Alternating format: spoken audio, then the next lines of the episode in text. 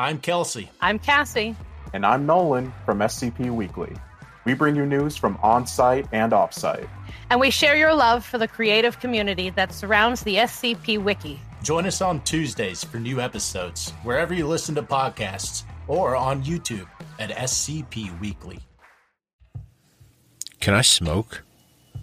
This time, the receptionist narrows her eyes at Marion. No, no, you can't smoke anywhere on Site 200. Just because it's an administration building doesn't mean we don't have lungs or labor law. Marion notices the exasperation on the young woman's face. I've asked you that before, haven't I? Twice in the last quarter hour, the receptionist says, You must really need a smoke. She's genuinely puzzled at the repeated question, and she's doing a bad job of concealing her puzzlement. You think this is like memento, don't you? Marion offers charitably. You think I have no long term memory, and if I stay in one place for too long, I'll forget why I'm there. The receptionist is only just old enough to remember that film, I guess. Marion smiles sympathetically and shakes her head. It's nothing so simple. Minutes pass. She toys obsessively with her lighter. She's turning 50 this year and slowly graying, well on her way out of petite toward little old lady. In her bag, her phone beeps because it's time for a pill, but she tells it to remind her later. There's a slight tremble in her fingers, but that's not age based infirmity, that's just ordinary nerves. She's nervous because she's here to meet an O5, and O5s are scary. O5s never want to see you for a small thing. It's the end of the world, or nothing. Finally, 40 minutes late, the door to the inner office opens. Four or five high ranked foundationers spill out, carrying laptops or briefcases. As a group, they head straight past reception and out to cars that are waiting. Marion recognizes a few of their faces the Site 19 site director, the head recruiter for Western Europe. None of them glance in her direction. Once they're gone, 05 8's assistant pokes his head around the door. He's 20 something and probably youthful, like a teenager stuffed into one of his dad's business shirts. His haircut's barely regulation. In one hand, he holds a tablet computer showing his boss's day planner. It's packed. The man evidently does not sleep. Marion, you can come through now. The office door closes behind them with an unusually heavy mechanical clunk, as if the whole thing is part of a machine built into the office walls. While Marion takes the indicated chair and sets her bag down, the assistant turns and does some confusing additional things to the door, causing it to make several further strange noises. O5s have non trivial privacy and security requirements. The office is spacious, but somehow contrives to be dark despite two big corners of window and broad daylight outside. The walls are all bookshelves and dark wood paneling, perfectly stylish, but a style from the 90s, a little worn, and not yet old enough to be fashionable again. As for the fellow behind the desk, well, an 05 never looks like you imagine.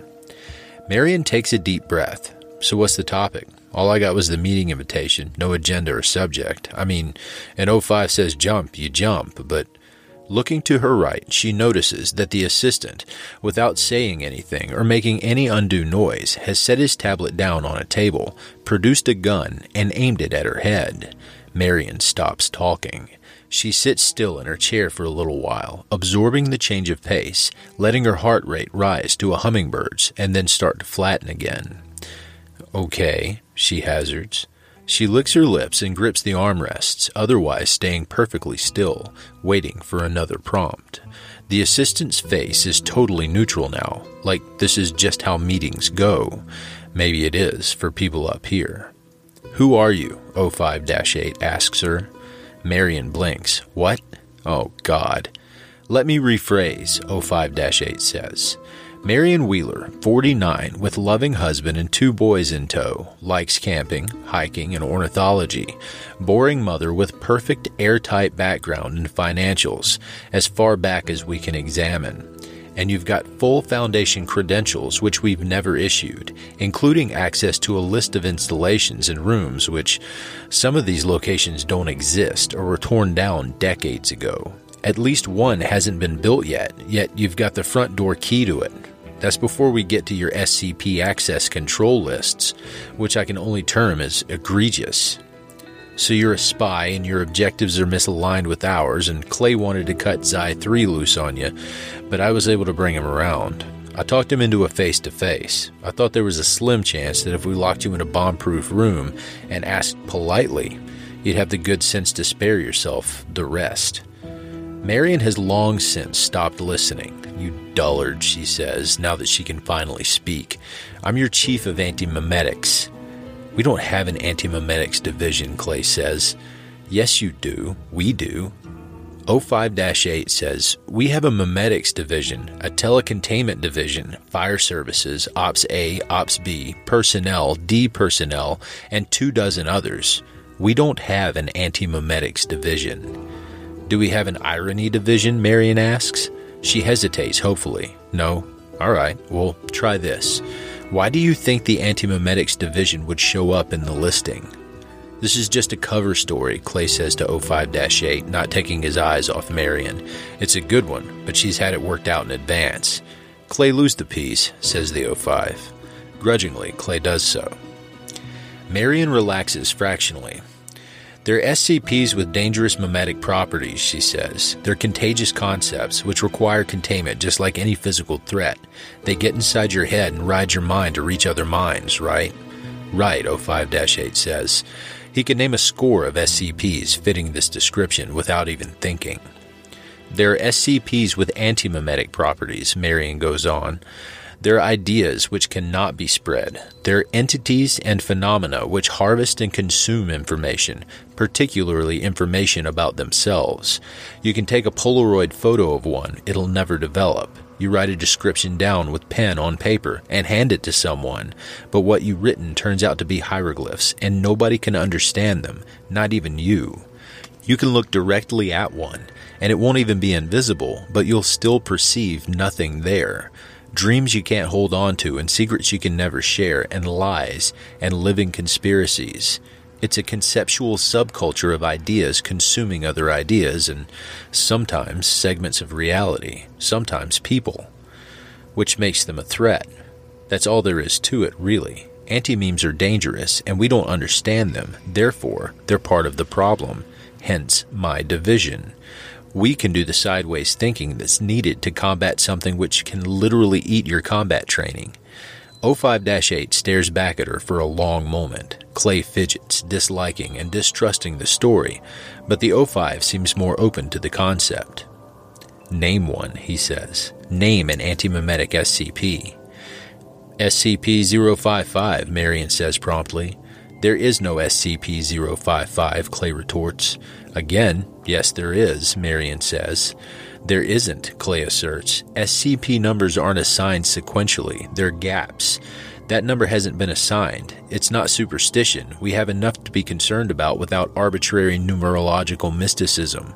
We have SCP 666 and SCP 013, but there's no SCP 001 and there's no SCP 055. Clay, 05 8 says. You should look at this. He turns his monitor so Clay can see the file that he's just retrieved. Clay bends over and reads it from top to bottom. Stunned, he scrolls back and reads it all a second time. But the file's dated from 2008, 05 8 says. It's got all the right flags and signatures. It's keyed and coded. It's real. You've seen this before? Clay asks him. Never in my life, 05 8 says. As far as I can remember, anyway. On the other hand, if the content's accurate, both of us have probably seen it dozens of times. Clay glares at Marion. This isn't possible. Marion nearly spits. For Christ's sake, Clay, how long have you been working here? But if this SCP is so powerful, he begins. Yes. Who wrote the file, the 05 finishes? And for that matter, how was the interview conducted, and who is Bartholomew Hughes? And most importantly, how do you, Mrs. Wheeler, retain knowledge of any of this? Bart Hughes wrote the file. He's dead, Marion says. What happened to him? You don't want to know. There's a very long pause while both 05 8 and his assistant react to this. In fact, they pass through a long, discrete sequence of reactions indignation at the seeming rudeness, confusion at Wheeler's incaution in front of sinister superiors, surprise at the magnitude of the claim, pure disbelief, comprehension, and finally, horror. What 05 8 asks carefully would happen if we did know. It would happen to you as well, Marion says levelly. As for the rest of your questions, we manage that pharmaceutically. You know we have Class A amnestics for people who very badly need to forget things. Of course you do. Who could forget about Class A amnestics? Well, in antimemetics, we have a different pill for people who need to remember things that would otherwise be impossible to remember. Mnestics, Class W, X, Y, and Z. Same Greek root as the word mnemonic. The M is silent. In her bag, her phone beeps again. With a nod of approval from the O5, Marion reaches into her bag and turns her phone off, acknowledging the prompt this time instead of postponing it. She pulls a blister pack from another pocket and pops a pill out. It's hexagonal and green. She holds it up and is satisfied to see a flicker of recognition on O5 8's face. He's beginning to put it back together. Marion says these are Class W Mnestics, the weakest, suitable for continual use. Two pills per day. Go down to the site pharmacy and ask. The pharmacist will claim they don't stock any such thing. They're misremembering. Tell them to double check. 05 8 size. And now I think I get it. I see why we're having this conversation at all. Yes, Marion says, popping a second pill out and handing it over to him.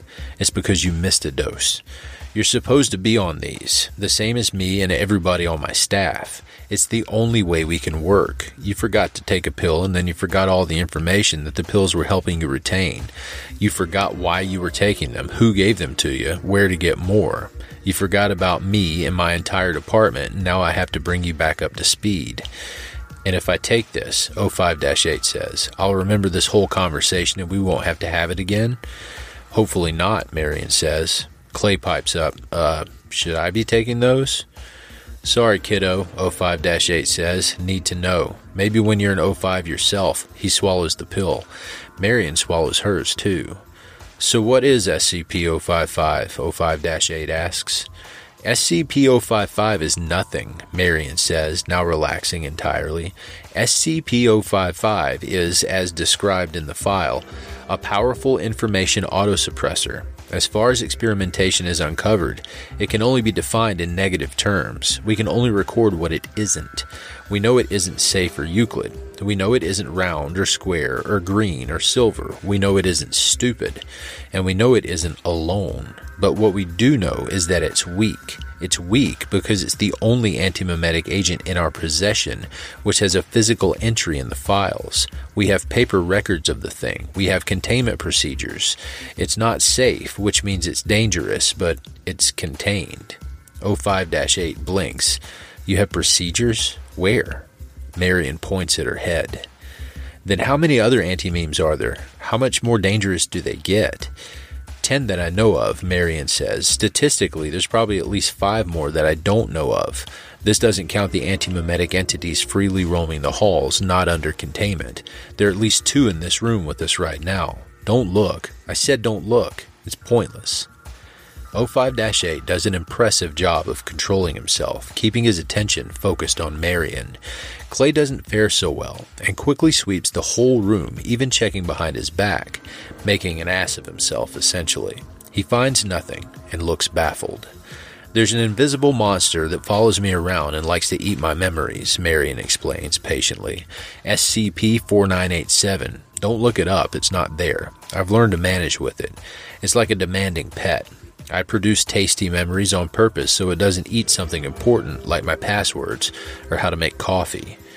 And what's the other one? Clay asks. With another nod from 05 8, Marion goes to her bag again. This time she pulls out a gun and shoots Clay twice in the heart. More aghast than in pain, Clay collapses sharply against the bookcase behind him, pulling his head around to face Marion. He manages. How did you. Marion stands, aims more carefully, and shoots him a third time, this time in the head. 05 8 again does an impressive job of not reacting. That's Clay's gun, he deadpans. You stole it from him. It's tricky to steal a firearm this heavy from someone without them noticing, Marion explains, unloading it and carefully setting it down. But stealing a firearm and then stealing the memory of the theft is a little easier. Like I said, a pet. Some pets are dumb enough they can be trained. Yes, 05 8 says evenly. That much I'd guessed, but why? Because you were supposed to be taking Class W Mnestics, Marion says. You can't skip a dose of Class W Mnestic. I've tried. You can postpone a dose, but you can't forget unless someone actively prevents you from taking it. There's only one person who could get close enough to you to do that, and that's your assistant. And remember when I asked him how long he'd been working here? He didn't answer, 05 8 says. I thought you were being rhetorical. He doesn't work here, Marion says. He's an anti meme. Since when do you have an assistant? You don't have an assistant. Brent, look at this office. It's got one desk. You've got a receptionist outside. She's the one who screens your calls and schedules your meetings. Where does Clay even sit? Where does he fit? Don't blame yourself, you're human. And these things are redaction incarnate. You need to think like a space alien to get around them. 05 8 asks a question which, in any other workplace, would be absurd. Is he dead? Maybe, Marion says. I can put his corpse in our research queue and we'll see what we can see when we open him up. There's a duality here, though. They're like parallel universes sharing the same space. It's conceptual versus concrete, figurative versus physical. It's very unusual for things to cross over. I don't know what Clay was, but he had a human body, which instantly makes him weird, even by our standards. As ever, the search for stalemate continues. I'll let you know if we get any closer. Any side effects of these pills? 05 8 asks. Nausea, and dramatically increased risk of pancreatic cancer, Marion says, and very bad dreams.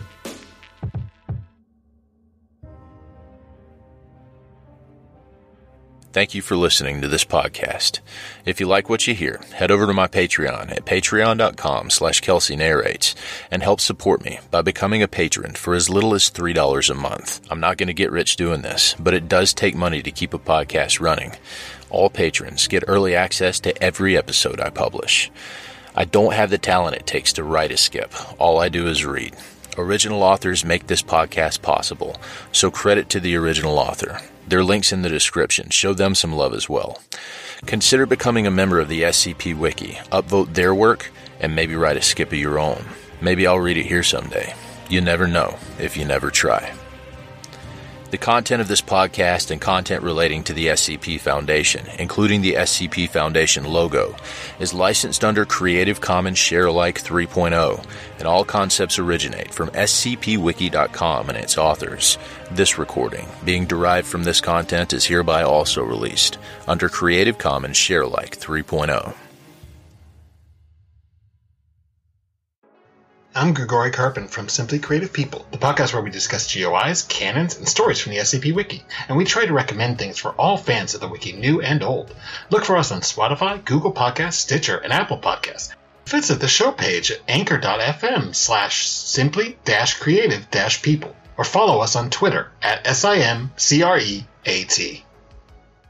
Hey there, this is DJ Skip, host of Foundation After Midnight Radio, coming to you from the only third shift broadcast for personnel by personnel. Be sure to tune in wherever you listen to podcasts to not miss out on containment news and community announcements from within the Foundation.